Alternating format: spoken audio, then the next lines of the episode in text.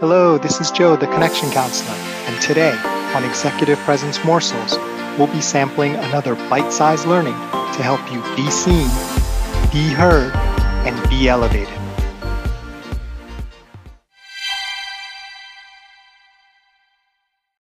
Welcome to Executive Presence Morsels and our Season 11 series on really doing sort of a classroom style um, you know, lesson by lesson explanation of executive presence, what it is, why it's important, and how to get it. So in our previous two episodes, we were going through two of what I like to call the six degrees of executive presence that will help you generate executive presence. The first one being proactive, the second one being resolute. Today, we're going to go over a third degree, and these can be done in any order. They don't have to be done all at once. It's really when each of these is useful. Uh, the third one is called equanimity.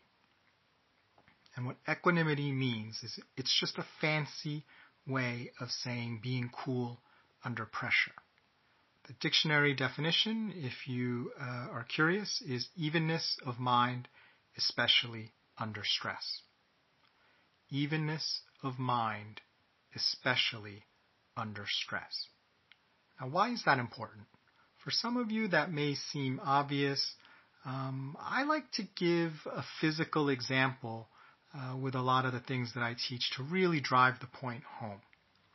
There's this video on the internet. Uh, I, I, dare you to watch it and, and not have it break a smile to your face of this Japanese woman on an ice skating rink. And I guess it's maybe her first time ice skating or she's not, you know, really experienced with ice skating. And she goes out there and she just starts slipping and you know like it's kind of like in the cartoons where the legs are like going so quickly as she's like falling down and falls down, you know, hits the ice. She's not injured. She's fine. She's laughing. She gets back up. She's slipping again. I mean, she's just fall after fall and finally, you know, makes her way back to the side you know, it's only like a foot to, to get to the side where she like grabs on and she's laughing and her friend who's, you know, filming this is laughing and it's all fun and games. Uh, the point is she didn't really have balance in that situation. Now imagine a situation where you need leadership, right? And instead of being on slippery ice, the conditions are changing or there's a lot of things coming at you that are making things difficult, that are threatening to knock you, your organization, your team off balance. What type of leader do you want? Right? Do you want the type of leader that's able to maintain balance even in that tricky situation and think clearly and decide what needs to be done? Or do you want the leader that is slipping and sliding and, you know, darting from one problem to another, totally distracted, can't keep more than one or two balls in the air at the same time. What is your level of trust and confidence in that sort of leader? What is your willingness or ability to believe that they're going to be able to lead well in a given situation? And now transpose that leader with yourself and what would be your ability to do that? And how would people respond based on the state of being. Again, it's not what you do necessarily, it's more your presence and, and how people feel and anticipate what you're going to do because it's the way you are in the given situation. So, a question I'm curious about, would, would love to hear from you via voicemail or email, is what brings you back to calm?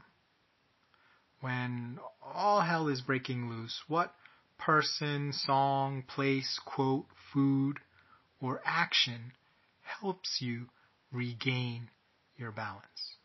Right? Because when everything's fine and you do something that's relaxing, like that's not I mean it's it's important, but it's not as impressive as when, you know, everything's going down and most people would just run for the hills. Is there a thing that you can do, a ritual, a practice, a thing that you do that can really help you regain your perspective and thus your balance. So for me, um, the thing that really helps me is just to, to watch my breath, right? To sometimes intentionally breathe in and out slowly in a way that helps me regain control of my breath. So that helps me regain my balance. And then in addition to that, it's a sort of mental thing I try to do where I think about what's really important in the moment, what needs to be served, who needs to be served. And the important point about this is it's always external to me, right? It's always about the mission, the purpose, the other people. It's not about what do I need to do to make myself look good or to survive. It's what do others need or what does the situation require. And the important distinction here is if you're thinking more about yourself, that has a more of a tendency to spiral into more fear, doubt, uh, and loss of balance. Where when you think about others and the greater situation, it actually has a, a steadying and more balancing influence. So, what I would love for you to try today is as you go through the day, when you get a negative response, and who among us goes through a day without any no's or any negative responses? Imagine yourself on that ice skating rink right? What is your balance level? How are you responding? Are you slipping and sliding, falling, getting up only to fall again? Or are you able to stabilize and to be steady even though you're on a very slippery surface and you're perhaps not getting the easy yeses that you want?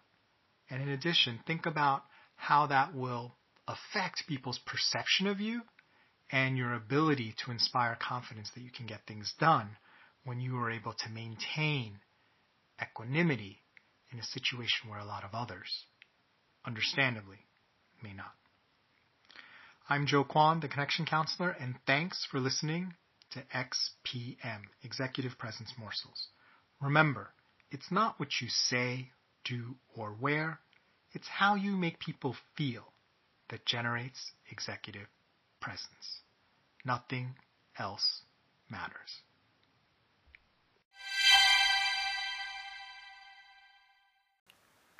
If you'd like, please stay tuned for a preview of tomorrow's episode brought to you by our sponsor. Welcome to XPM Executive Presence Morsels, Season 11. We are about halfway through our season 11 episode on looking at executive presence in a much more sort of course programmatic way where I'm taking you through, um, you know, very intentionally different levels and building one lesson on top of the other. Uh, today's lesson, we're going to be talking about one of the six degrees of executive presence called stillness. So to start off, I'm curious, what is the most peaceful place or time of day for you?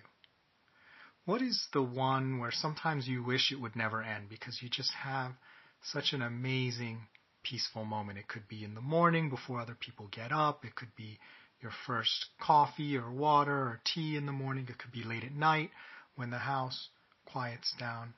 Let us know. You can leave us a voice message or send an email to joe at connectioncounselor.com. Would love to hear what is the most peaceful place or time of day for you? Now, why is stillness important? And what do we mean by stillness? Well, stillness is defined as a state of freedom from storm or disturbance. A state of freedom from storm or disturbance. Now, why is that important in terms of generating executive presence? Why would people feel that your presence is a leader when you're still? It almost seems counterintuitive, right? Like our um,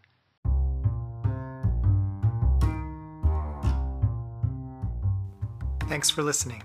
Can't wait to share the rest of the episode with you. Join us next time for another tasty executive presence morsel.